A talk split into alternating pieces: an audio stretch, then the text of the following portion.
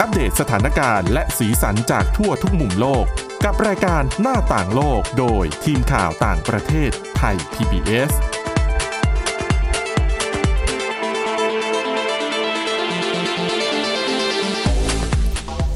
สวัสดีค่ะคุณผู้ฟังต้อนรับเข้าสู่รายการหน้าต่างโลกกันอีกครั้งนะคะสำหรับวันนี้ค่ะ เราจะมาพูดถึงการประชุมในหลาย ๆ เวทีนะคะที่มีความสำคัญอย่างมากนะคะ เกิดขึ้นในสัปดาห์ที่ผ่านมาค่ะ ก็เดี๋ยววันนี้เราจะพูดคุยกันในประเด็นเหล่านี้นะคะพบกับคุณจารุพรโอภาสรัฐ และดิฉันสวรักษ์จากวิวัฒนาคุณค่ะ สวัสดีค่ะ ค่ะ ก็เราสองคนนะคะก็มีโอกาสได้ไปทำข่าว ค่ะ นะคะการประชุมความร่วมมือทางเศรษฐกิจ ในภูมิภาคเอเชียแปซิฟิกหรือเอเปกนะคะซึ่งเอ่อศูนย์หลักๆ ของการประชุมเนี่ยจะอยู่ที่ศูนย์การประชุมแห่งชาติเศรษฐกิจ ค่ะ นะคะก็จะเป็นระดับผู้นำมา แต่ว่าก็จะมีการประชุมในระดับของ CEO ซึ่งจะอยู่ที่โรงแรมแอตทินีพลาซ่า ค่ะ ซึ่งก็จะมีผู้นำบางประเทศ บางเขตเศรษฐกิจเนี่ยไปที่นั่นด้วยนะคะก็ไปพบกับเอ่อผู้บริหารจากภาคเอกชนของ 21 เขตเศรษฐกิจนั่นแหละก็จะไปรวมตัวกันที่นั่นนะคะ ค่ะ อ่ะก็เดี๋ยววันนี้เราจะมาเล่าอ่ะสรุปภาพรวมกันสั้นๆ รวมถึงควันหลงนะคะเนื่องจากว่าเราสองคนเนี่ยมีโอกาสได้ไปทำข่าวการประชุม ก็อาจจะหยิบเกร็ดเล็กเกร็ดน้อยเอามาเล่าให้ฟังกัน ค่ะ นะคะ แต่ว่า เรื่องแรกค่ะ ไปสรุปผลการประชุมอีกหนึ่งรายการ ซึ่งก็ถือว่าสำคัญไม่แพ้กัน เพราะว่าเป็นการประชุมว่าด้วยการเปลี่ยนแปลงของสภาพภูมิอากาศโลกนะคะ หรือที่เรียกย่อๆว่าขอบ ค่ะ แล้วขอบเนี่ย ปีนี้เป็นครั้งที่ 27 เขาก็จะเรียกว่าขอบ 27 ค่ะ ปีหน้าเอ่อประเทศสหรัฐอาหรับเอมิเรตส์หรือ UAE เป็นเจ้าภาพ อืม ก็จะเรียกว่าขอบ 28 ค่ะ นะคะสำหรับปีนี้จัดที่ชามเอลชีกนะคะในประเทศอียิปต์ซึ่งชามเอลชีกเนี่ยเป็นเมืองท่องเที่ยว อืม ยอดนิยมของอียิปต์เลยนะคะ ก็ประชุมกันที่นั่นเนี่ยประมาณ 2 สัปดาห์ ค่ะ แต่ปรากฏว่ายาวนานกว่ากำหนดเดิมค่ะ คือกำหนดเดิมเนี่ยจะต้องสิ้นสุดในวันที่ 18 พฤศจิกายนก็จะตรงกับวันศุกร์ ค่ะ ปรากฏว่าไม่จบนะคะ อืม การประชุมเนี่ยยืดเยื้อต่อไปถึงเสาร์อาทิตย์เลย แล้วไม่ใช่ยืดเยื้อแค่ธรรมดา แต่ยืดเยื้อถึงแบบประชุมกันแบบตลอด 24 ชั่วโมง อ๋อเหมือนหาข้อสรุปไม่ได้อย่างนี้ใช่ไหมคะ ใช่ค่ะ เหมือนกับการหารือกำลังเข้มข้นน่ะ อืม ถ้าจะยุดถ้าจะปิดการประชุมอ่ะทุกคนกลับไปพักผ่อนแล้วก็ตอนเช้าเอามาใหม่ บรรยากาศมันอาจจะไม่ต่อเนื่อง อืม ก็เลยกลายเป็นประชุมกันแบบมาราธอนยาวมากนะคะ หามรุ่งหามค่ำกันเลยนะ ค่ะ คะ และดิฉันก็ไปอ่านเนื้อข่าวคือคอยติดตามอยู่เรื่อยๆแหละว่าเอ๊ะเมื่อไหร่จะจบเมื่อไหร่จะจบนะคะ ปรากฏว่านักข่าวก็สู้ นะ เดี๋ยวว่าแต่ ที่ คนประชุม เป็กข่าว นะคะ ใช่ ผู้สื่อข่าวก็สู้เองเหมือนกัน อ่ะในเมื่อการประชุมยังไม่ยุติ ยังไม่มีการแถลงข้อสรุป ค่ะ นักข่าวก็กลับไม่ได้นะ อืม ก็ต้องเอาให้ถึงที่สุดนะต้อง ค่ะ อยู่ให้ได้จนถึงข้อสรุปดิฉันก็ไปนั่งอ่านข่าวก็ขำๆเหมือนกันเขาบอกว่าพวกพวกผู้แทนเนี่ยเขาจะอยู่ในห้องประชุมกันใช่ไหมคะแล้วบางทีก็ต้องออกมาพักเข้าห้องน้ำ อืม มาทานอาหารว่างอะไรกันบ้าง ค่ะ เขาบอกว่า ผู้แทนบางคนเดินมาตกใจอ้าวถามว่าเอานักข่าวเธอยังอยู่เหรอเธอยัง เราทำข่าวอยู่เหรอบอกก็ก็ต้องอยู่อะนะ ใช่ ด้วยหน้า ค่ะ ที่อะใช่ไหมคะจนในที่สุด การประชุมก็ยุติลงในวันอาทิตย์นะคะก็ลากจากกำหนดเป็นไปสองวัน ถามว่าทำไมถึงยืดเยื้อแบบนี้ คือเขาบอกว่าประเด็นที่ทำให้ต้องถกกันแบบยาวๆเนี่ยก็คือเรื่องของกองทุน ความสูญเสีย แล้วก็การเสียหาย ภาษาอังกฤษใช้คำว่าเอ่อ loss and damage fund นะคะปรากฏว่าคุยกันนานมาก อืม ซึ่งจริงๆ เนี่ยในช่วงแรกๆ ของการประชุมเนี่ยดูเหมือนว่าประเด็นนี้ไม่ค่อยได้รับความสนใจมากนัก เพราะว่าประเด็นนี้จริงๆ คุณผู้ฟังคะเขาผลักดันกันมา 30 ปีแล้วนะคะเอ่อแนวคิดของกองทุนนี้ก็คือ เขาต้องการให้ประเทศร่ำรวย รวมถึงประเทศกำลังพัฒนาแต่ว่ามีเศรษฐกิจขนาดใหญ่ ค่ะ อย่างจีน อินเดียบราซิลเนี่ย อืม อยากจะให้ประเทศเหล่านี้เนี่ยลงขันในกองทุนกองทุนหนึ่งนะคะ ค่ะ เงินจากกองทุนนี้เนี่ยจะนำไปมอบให้กับประเทศกำลังพัฒนาที่ได้รับผลกระทบจากการเปลี่ยนแปลงของสภาพอากาศ เพราะเขามองว่าสิ่งที่เกิดขึ้นในเวลาเนี่ยมันไม่ยุติธรรม ค่ะ เพราะว่าประเทศร่ำรวย ประเทศเศรษฐกิจขนาดใหญ่โดยเฉพาะจีนเนี่ยนะคะ เป็นตัวการที่ปล่อยแก๊สเรือนกระจกมากเป็นอันดับต้นๆของโลก อืม แต่เนื่องจากตัวเองเนี่ย มีเงินมีทรัพยากรมีเทคโนโลยีมีพร้อมทุกอย่าง ค่ะ ก็สามารถเอ่อ รับมือ ใช่ใช้เงินใช้เทคโนโลยี ค่ะ ที่มีอยู่เนี่ยสร้างเนรมิตสิ่งต่างๆ เพื่อรับมือหรือบรรเทาความเสียหายจากผลกระทบที่เกิดจากภาวะโลกร้อนที่ตัวเองเป็นคนปล่อย อืม เอ่อแก๊สเรือนกระจกนั่นแหละ เป็ดับต้นๆอย่างเงี้ย ค่ะ นะคะ แต่ประเทศกำลังพัฒนาที่ยากจน อย่างโดยเฉพาะยิ่งในแถบเอเชียใต้ ปากีสถานอินเดีย บังกลาเทศ อืม พวกนี้เนี่ยเป็นประเทศที่ปล่อยเอ่ออันนี้ไม่นับอินเดียนะ อืม อ่าอย่างปากีสถานบังกลาเทศเนี่ยปล่อยแก๊สเรือนกระจกน้อยมาก อืม อ่ะด้วยความที่เป็นประเทศกำลังพัฒนา ค่ะ อุตสาหกรรมอะไรยังไม่ใหญ่โต แต่ว่าผลกระทบที่เกิดจากการเปลี่ยนแปลงของสภาพอากาศประเทศเหล่านี้รับไปเต็มๆเลยนะคะ อย่างปีนี้ปากีสถานนะคะเผชิญน้ำท่วมหลายเดือนด้วยกัน ค่ะ บางพื้นที่คือจมอยู่ใต้บาดาลนานมากๆ ประชาชนเองก็เดือดร้อนกันใหญ่เลยนะคะ ใช่ค่ะ อืม เขาก็เลยมองว่าเออไม่ยุติธรรมคือคนทำไม่ได้รับผลกระทบ อืม คนได้รับผลกระทบก็ไม่ใช่ตัวการหลัก ค่ะ นะคะ อันนี้จึงเป็นที่มาของหลักการในการเสนอให้มีการตั้งกองทุนในลักษณะนี้ แต่อย่างที่บอกผลักดันกันมา 30 ปี แม้แต่ในรอบเนี้ยในช่วงแรก ๆ ก็ไม่ได้ดูไม่ค่อยจะมีความสำคัญเท่าไหร่ แต่กลายเป็นว่าพอในช่วงท้ายๆสามสี่วันหลังเนี่ยมีการพูดถึงเรื่องนี้กันมากขึ้นจนในที่สุดเนี่ยที่ประชุมก็เลยถกกันว่าต้องเคาะให้ได้แหละ อืม ว่าจะตั้งหรือไม่ตั้งยังไง ค่ะ นะคะ นี่เป็นเหตุผลว่าทำไมการประชุมมันถึงลากยาวต่อเนื่องมาอีก 48 ชั่วโมงนะคะถือได้ว่าเป็นความสำเร็จครั้งประวัติศาสตร์ แต่ก็ไม่ใช่ทั้งหมด อันนี้เป็นแค่ขั้นหนึ่ง ค่ะ วันนี้ตกลงกันได้แล้วว่าจะตั้งกองทุน แต่ในรายละเอียดเนี่ยแหละ ที่มันจะต้องคุยกันอีกนาน แล้วก็ไม่รู้ว่าจะต้องใช้เวลาอีกกี่ปี อืม คำถามแรกคือ ใครจะต้องจ่ายเงินบ้าง ถ้าเป็นประเทศร่ำรวยอันนี้ไม่ค่อยมีปัญหา ค่ะ นะคะ โดยเฉพาะอย่างยิ่งอ่ะยุโรปหรือว่าสหรัฐอเมริกา พวกนี้เนี่ยเหมือนกับเขาก็อ่ะอาจจะรับสภาพ แล้วก็ยอมรับความเป็นจริงว่า ใช่ อืม ประเทศ ใช่ ฉันนี่ปล่อยแก๊สเรือนกระจกเยอะมาก ค่ะ และมีกำลังพอก็ควรจะจ่ายเงินสมทบกองทุน ค่ะ แต่สำหรับประเทศกำลังพัฒนาที่มีเศรษฐกิจขนาดใหญ่อ่าอย่างจีน อินเดีย บราซิลเนี่ยอย่างที่เล่าไปแล้วนะคะ ก็มีรายงานว่าประเทศเหล่านี้เหล่านี้เนี่ยอาจจะไม่ยอมจ่ายง่าย ๆ อ้างเหตุผลว่าก็เธอบอกกองทุนเพื่อประเทศกำลังพัฒนา ฉันก็เป็นประเทศกำลังพัฒนาไง อ๋อ ก็อาจจะเอาข้ออ้างนี้ว่า ค่ะ ฉันก็กำลังพัฒนาเหมือนกันฉันก็ไม่ควรจะจ่าย แต่ถ้าหากมองในความเป็นจริง ประเทศคุณน่ะปล่อยแก๊สเรือนกระจกอันดับต้นๆของโลก อืม เป็นสาเหตุหลักเลยนะ ค่ะ นะคะ อันเนี้ยคือประเด็นที่ต้องคิดว่าต้องถกกันอีกน่าจะหลายปี แต่ว่าเดี๋ยวในปีหน้าอย่างที่บอกว่า UAE จะเป็นเจ้าภาพ อาจจะมีการคือดิฉันเชื่อว่าตลอดทั้งปีเนี่ยเขาไม่ได้หยุดคุยนะ อ่ะใช่ค่ะ ใช่ค่ะ เขาก็มีการคุยกันระดับอาองค์กร NGO ระดับเจ้าหน้าที่ก็คุยกันไปเรื่อย อืม พอถึงการประชุมก็เอาข้อสรุปที่คุยกันทั้งปีนี่แหละ ค่ะ มาอ่าไปถกในที่ประชุมอย่างเป็นทางการอีกครั้งนะคะอ่ะใครจ่ายเงินละหนึ่ง อืม สองแล้วประเทศไหนบ้างที่ควรจะได้สิทธิ์ได้เงินช่วยเหลือจากกองทุนนี้ อืม อันนี้เนี่ย ากพอกันเลยนะคะ ยาก เพราะว่าจะต้องมานั่งหาคำนิยามว่าอ่ะคำว่าประเทศกำลังพัฒนาคืออะไร แล้วประเทศพัฒนาแบบไหนที่มีสิทธิ์จะได้รับเงินแบบนี้ อืม อ่ะอย่างไทยเราก็เป็นประเทศกำลังพัฒนา แต่ถามว่าอย่างเราเนี่ย เราควรจะมีสิทธิ์ในเงินก้อนนี้ด้วยไหม อืม เพราะถ้าพูดถึงเราก็ได้รับผลกระทบจากการเปลี่ยนแปลงของสภาพอากาศ ค่ะ เอาแต่จริง ๆ ทั่วโลกก็ได้รับผลกระทบเหมือนกันหมอ่ะด ใช่ คือจะต้องดูเรื่องแบบฐานะทางเศรษฐกิจของประเทศกำลังพัฒนานั้นๆไหม อืม ผลกระทบความเสียหายการ ค่ะ ดูแลตัวเองได้มากน้อยแค่ไหนความเร่งด่วนนะคะ เพราะว่าประเทศที่เป็นหมู่เกาะหลายประเทศเนี่ยก็มีแนวโน้มว่าอาจจะจมน้ำในอีกไม่กี่ปีข้างหน้าถ้าหากว่าระดับน้ำทะเลมันเพิ่มสูงขึ้นอะไรแบบเนี้ยนะคะ มันก็เป็นรายละเอียดจุกจิกที่ต้องติดตามกันต่อไป ดังนั้นในปีหน้าเนี่ยนะคะ UAE เขาก็จะจัดช่วงเวลาประมาณนี้แหละค่ะนะคะไปปลายอ่าตุลา ใช่ พฤศจิกายน ค่ะ นะคะ นี่ก็เป็นอีกประเด็นหนึ่งที่ในปีหน้าเราต้องมาติดตามกันอันนั้นถือว่าเป็นประเด็นที่สำเร็จ อืม แต่มันก็มีในแง่ที่ดูแล้วล้มเหลวนะคะ คือตามปกติแล้วอย่างรอบที่แล้วเนี่ยประชุมที่กลาสโกว์ ค่ะ ในปีที่แล้วเนี่ยมีการผลักดันหนักมากเรื่องการให้แต่ละประเทศตั้งเป้าหมายเลยว่า ประเทศตัวเองจะลดการปล่อยแก๊สเรือนกระจกเท่าไหร่ ภายในปี 2030 ค่ะ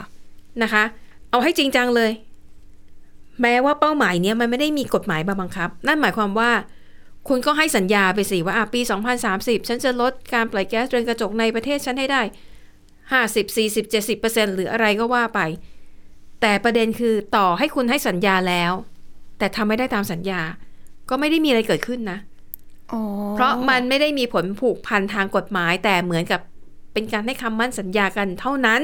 ให้ดูเหมือนกับว่าเราเห็นไปในทิศทางเดียวกันช่วย ใช่ กัน แสดงเจตจำนง ค่ะ ว่าจะช่วยอย่างเงี้ยนะคะ ค่ะอ่ะอย่างปีที่แล้วเนี่ยคนเน้นเรื่องนี้ แต่มาปีนี้เนี่ยเขาบอกว่า แทบจะไม่มีการพูดถึงประเด็นนี้เลย เรื่องการตั้งเป้า แล้วก็กดดันให้มีการลด การปล่อยแก๊สเรือนกระจกให้หนักมากขึ้น อืม ในระยะเวลาที่มันเร็วมากขึ้น ค่ะ ประเด็นเหล่านี้ในรอบเนี้ยไม่ค่อยพูดถึง ก็เลยทำให้หลายคนรู้สึกผิดหวัง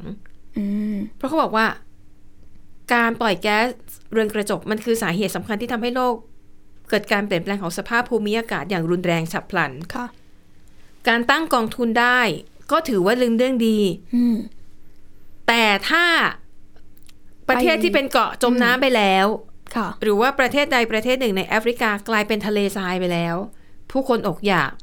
ล้มตายเสียชีวิตกันไปแล้ว อืม มีเงินกองทุนก็ไม่มีประโยชน์ อ่ะถูกต้องค่ะ เพราะประเทศนั้นนะไม่เหลือแล้ว ประชาชนก็อพยพหนีไปอยู่ที่อื่นแล้วนะคะ ดังนั้นก็อาจจะเรียกได้ว่าการประชุมในรอบนี้ มีทั้งสิ่งที่ความสำเร็จที่น่าชื่นชม ค่ะ และก็ความล้มเหลวที่ไม่พูดถึงประเด็นสำคัญจริง ๆ ที่มันควรจะเกิดขึ้น อืม นะคะ อันนี้ก็คือภาพรวมของการประชุมขอบ 27 ในปีนี้นะคะเอ่อทิ้งท้ายนิดนึงเขาบอกว่าสิ่งที่น่ากังวลก็คือว่า นับตั้งแต่เรามีการทำข้อตกลงปารีสเนี่ยนะคะ นักวิทยาศาสตร์เนี่ยก็มีมติร่วมกันแล้วว่า เราจะต้องควบคุมไม่ให้อุณหภูมิโลกเนี่ยมันเพอมันเพิ่มสูงเกิน 1.5 องศาเซลเซียส เมื่อเทียบกับยุคก่อนการปฏิวัติอุตสาหกรรม เพราะนักวิทยาศาสตร์บอกว่า ถ้าหากเกิน 1.5 องศาเซลเซียสขึ้นไปเนี่ยมันจะเป็นหายนะด้านสิ่งแวดล้อม ค่ะ เมืองชายฝั่งทั่วโลกจะจมไปกับหายไปกับทะเลกับแม่อ่ากับน้ำนะคะ ดังนั้นต้องไม่ให้เกิน 1.5 แต่พอมาดูในความเป็นจริงแล้ว มันแทบจะเป็นไปไม่ได้เลยนะคะ คุณผู้ฟัง เพราะเขาบอกว่า เมื่อเขาคำนวณจากนโยบายที่ทั่วโลกใช้อยู่ตอนเนี้ยนะคะ เรื่องการปล่อยแก๊สเรือนกระจกเนี่ย ในปี 2100 หรืออีก 78 ปีข้างหน้า อุณหภูมิโลกจะสูงขึ้น 2.6 ถึง 2.5 องศาเซลเซียส อืม คือทะลุเป้าแบบ 1.5 ไปเกือบเท่าตัว ค่ะ อันนั้นคือมองในแง่ความเป็นจริงนะเวลานี้นะ ค่ะ มองในแง่ดีขึ้นมาอีกนิดนึง อืม ไอ้ที่สัญญากันไว้เนี่ยว่าจะลดการปล่อยแก๊สให้ได้ภายในเป้าหมายภายในปี 2030 ต่อให้เราทำได้นะ อุณหภูมิโลกเนี่ยมันก็จะเพิ่มไปถึง 2.4 องศาเซลเซียส โอ้ คือยังไงยังไงก็เกิน 1.5 อยู่ดี อีกไม่กี่ปีเองนะคะเนี่ย เฮ้ยหลายหมายถึงว่าเป้าหมายเนี่ยคือปี 2030 ที่ต้องลดให้ได้ภายในปีนั้น ค่ะ แต่ถ้าอุณหภูมิโลกจะสูงขึ้นเนี่ย อาจจะหลังจากนั้น อืม หรืออาจจะภายในปี 2,100 อืมโอเคค่ะ นะคะ ดังนั้นเนี่ยตอนนี้ก็เลยมีหลายประเทศเริ่มบอกแล้วว่า เราควรจะตั้งเป้าหมายใหม่ ให้มันสอดคล้องกับความเป็นจริงไหม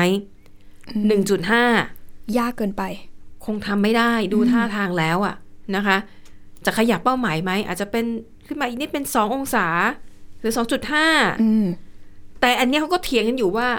จะไปคงไว้ทำไม คือเป้าหมายเดิมอะถ้ามันยากเราก็ต้องพยายามให้มันทำให้ได้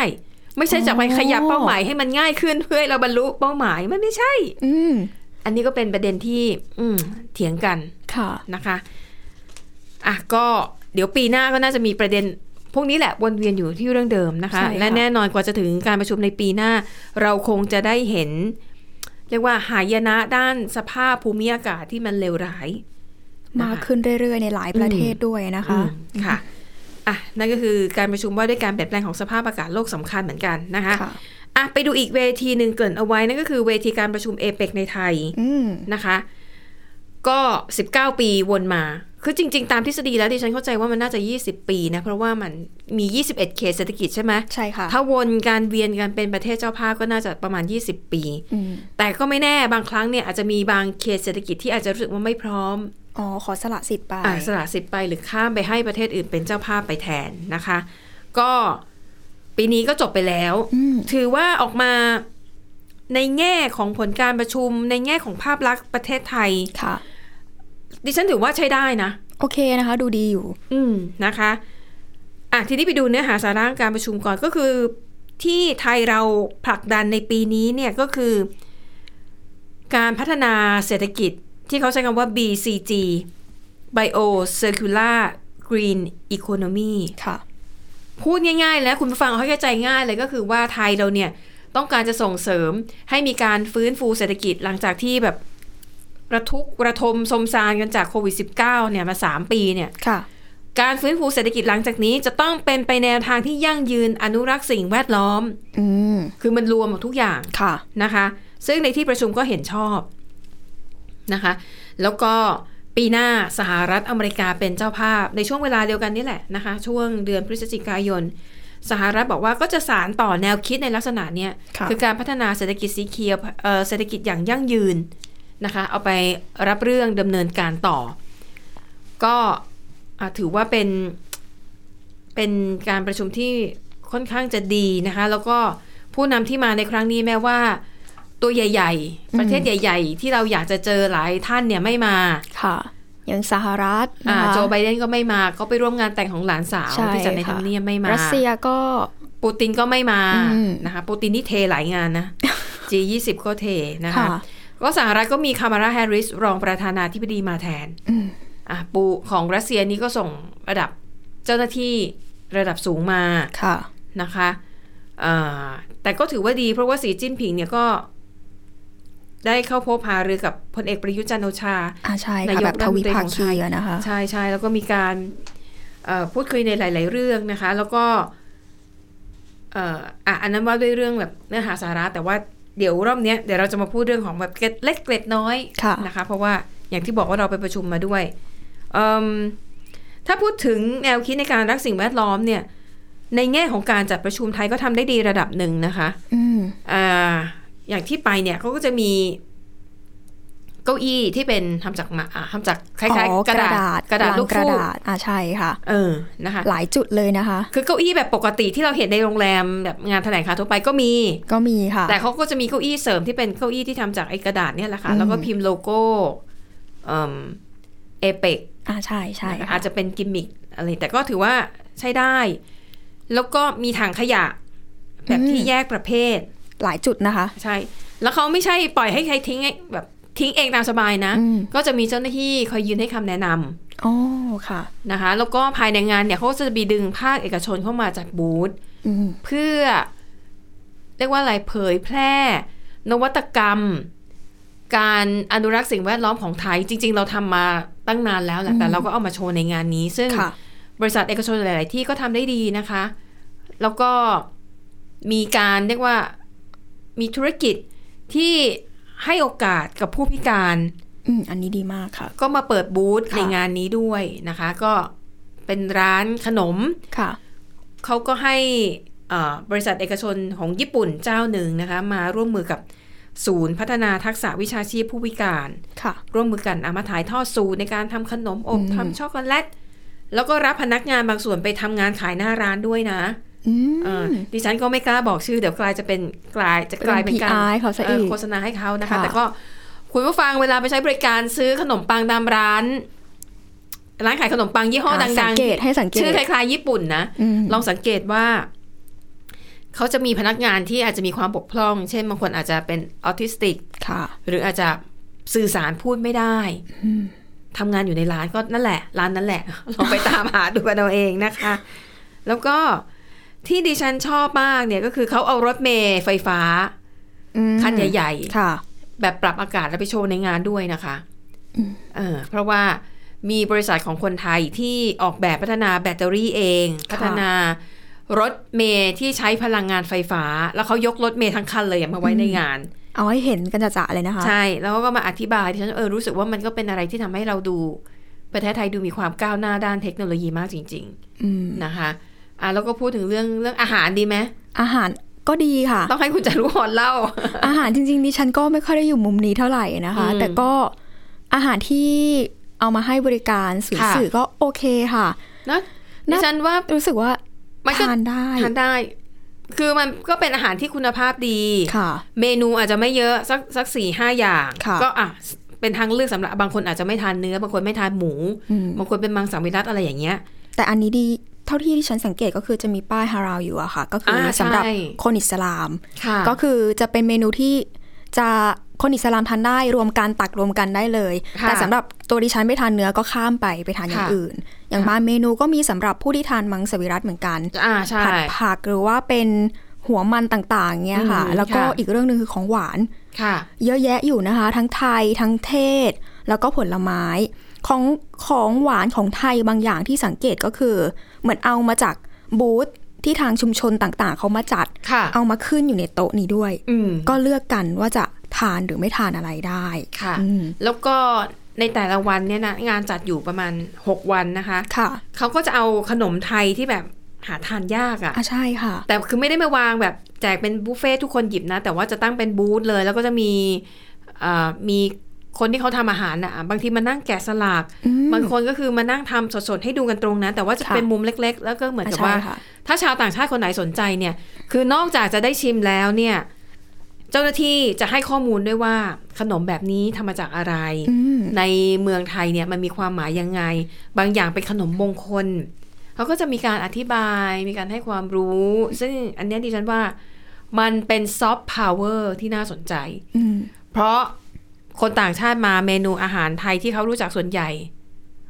ต้มยำกุ้ง มัสมั่นนะคะ ผัดไทย ค่ะ อะไรอย่างเงี้ยนะคะ จริง ๆ ของไทยเราหลาย ๆ อย่างเนี่ยมีดีมากๆ เยอะเยอะ กอั มาก นหนึงค่ะ ดิฉันได้ไป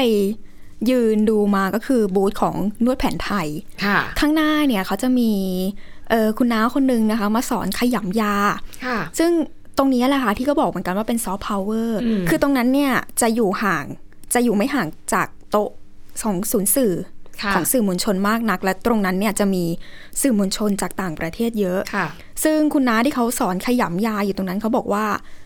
เออผู้สื่อข่าวบางคนชาวต่างชาติเนี่ย ค่ะ มาเรียนกับเขาแล้วก็บอก อืม ว่าขอเอาสิ่งที่เขาขยำยาเนี่ย เอากลับ เอา ไป กลับ ด้วย ไปเองได้ไหมเพราะรู้สึ อื ก ม ว่านั่งอยู่ตรงนั้นแล้วหอมหวนไปซะหมด อ๋อค่ะ ใช่เขาก็บอกว่าแต่จริงๆอันเนี้ยไม่ได้ให้ขยำแล้วก็นำกลับไปเป็นการสอนแล้วก็ให้ความรู้ ค่ะ ก็คือเผยแพร่ซอฟต์พาวเวอร์ของเรามากกว่าค่ะ อืม ก็รู้สึกว่า เออ มันก็เป็นอะไรที่อย่างบางคนเขารู้จักการนวดแผนไทย แต่ยังไม่ได้รู้จักว่าการขยำยาเพื่อนำมาปั้นเป็นลูกประคบเนี่ เอา ย ลูกประคบ ใช่ อืม มันเกิดจากอะไร ค่ะ อันนี้ก็ถือว่าเป็นอะไรที่ดีเหมือนกันนะคะ อย่างนวดไทยนี่ต้องบอกว่าได้รับความนิยมมาก ๆ นะคะ อืม แต่ว่ารอบเนี้ยการจัดงานของไทยดีขึ้น คือถ้าเป็นสมัยก่อนเนี่ยโอ้ดิฉันทำข่าวมาแบบเป็นสิบปี เวลามีกิจกรรมอะไรแบบเนี้ย ค่ะ สมัยก่อนก็จะใช้วิธียืนเข้าแถว อ๋อใช่ค่ะ ทีนี้กลายเป็นนักข่าวเองก็เสียเวลา เพราะว่าต้องไปยืนรอเข้าแถว ซึ่งไม่รู้ว่าเมื่อไหร่จะได้ อืม แล้วพนักงานที่เขาเป็นพนักงานนวด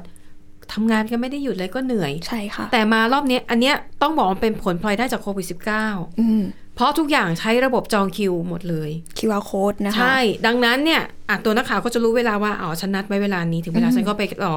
พนักงานเขาก็จัดสรรเวลาเขาเองได้ว่า ไปพักกินข้าวก่อน อ๋อใช่ค่ะ เดี๋ยวเวใช่ลา ค่ะ นี้ก็กลับมาค่อยทำงานต่อ คือ อันเนี้ยต้องบอกว่ามันเป็นผลพลอยได้ที่เกิดจากโควิด -19 แล้วรู้สึกว่ามันทำให้การทำงานการจัดระเบียบชีวิตเนี่ย มันมีประสิทธิภาพมากขึ้น อืม นะคะ ปิดท้าย ค่ะ หนึ่งคำถามที่หลายคนสงสัยทำไมประชุมเอเปกปีนี้ไม่มีภาพถ่ายรูปหมู่ของผู้นำเขตเศรษฐกิจ อืม ปกติจะต้องยืนถ่ายรูปหมู่จับมือ ค่ะ กัน แล้วใส่ชุดประจำชาตินั้นๆ อ่ะใช่ใช่ค่ะ ซึ่งถ้าเป็นเมืองไทยแน่นอนต้องเป็นชุดผ้าไหม แต่ปีนี้ไม่มี อืม ดิฉันก็สงสัย ก็พยายามไปถามคนนู้นคนนี้ว่าเหตุผลเพราะอะไรอ่ะอันนี้เหตุผลยังไม่เป็นทางการนะคะ แต่คิดว่าน่าจะใช่แหละ เขาบอกว่าผู้แทนจากเขตเศรษฐกิจ โดยเฉพาะจากฝั่งยุโรปจากอเมริกา แสดงความกังวลใจว่า ไม่อยากจะถ่ายภาพร่วมเฟรมเดียวกับตัวแทนจากรัสเซีย อ๋อ เพราะว่าตอนนี้ เข้าใจ เนี่ย ค่ะ กองทัพรัสเซีย ความขัดแย้งนะคะ ใช่ยังคงทำสงครามในยูเครนอยู่ทำมาตั้งแต่เดือนกุมภาพันธ์แล้ว ตอนนี้มันก็ อืม ไม่ดีขึ้น ค่ะ เขาบอกว่าเออพอมีการทักท้วงเรื่องนี้ขึ้นมาเนี่ย มันก็เลยไม่มีการถ่ายภาพหมู่ อืม อันนี้น่าจะเป็นเหตุผลที่ดูเข้าเข้าเข้ามากที่สุดเนาะ ค่ะ คุณจารุพร ค่ะ นะคะอ่ะจบไปแล้วนะคะ การประชุมทั้งหลายทั้งแหล่ อืม ทั้งในไทยและในอาเซียนอีก 19 หรืออาจจะ 20 ปีข้างหน้า ค่ะ ไทยน่าจะได้กลับมาเป็นเจ้าภาพ ครั เอบ เปกอีกครั้ง ไม่รู้ตอนนั้นเราจะไปอยู่กันไหนแล้ว นะ คุณจอรละครยังน่าจะอยู่แต่ดิฉันน่าจะเกษียณไปแล้วนะ แต่ก็ไม่แน่นะคะว่า จะได้ไปเดินเล่นหรือเปล่า ในฐานะอะไรดี ค่ะ ภรรยาผู้นำเขตเศรษฐกิจ ดูฝันจะ หวัง ดู สูง ดูไกลไป ค่ะ ไปเดินเล่นในฐานะสื่อเหมือนเดิมดีกว่านะคะ ฝันให้ไกลแล้วไปให้ถึ งคติของดิฉันอ่ะ ค่ะ และทั้งหมดนี้ก็คือเรื่องราวในรายการหน้าต่างโลกขอบคุณสำหรับการติดตามค่ะพบกันใหม่ตอนหน้า เราสองคนลาไปก่อนสวัสดีค่ะ สวัสดีค่ะ Thai PBS podcast. View the world via the voice.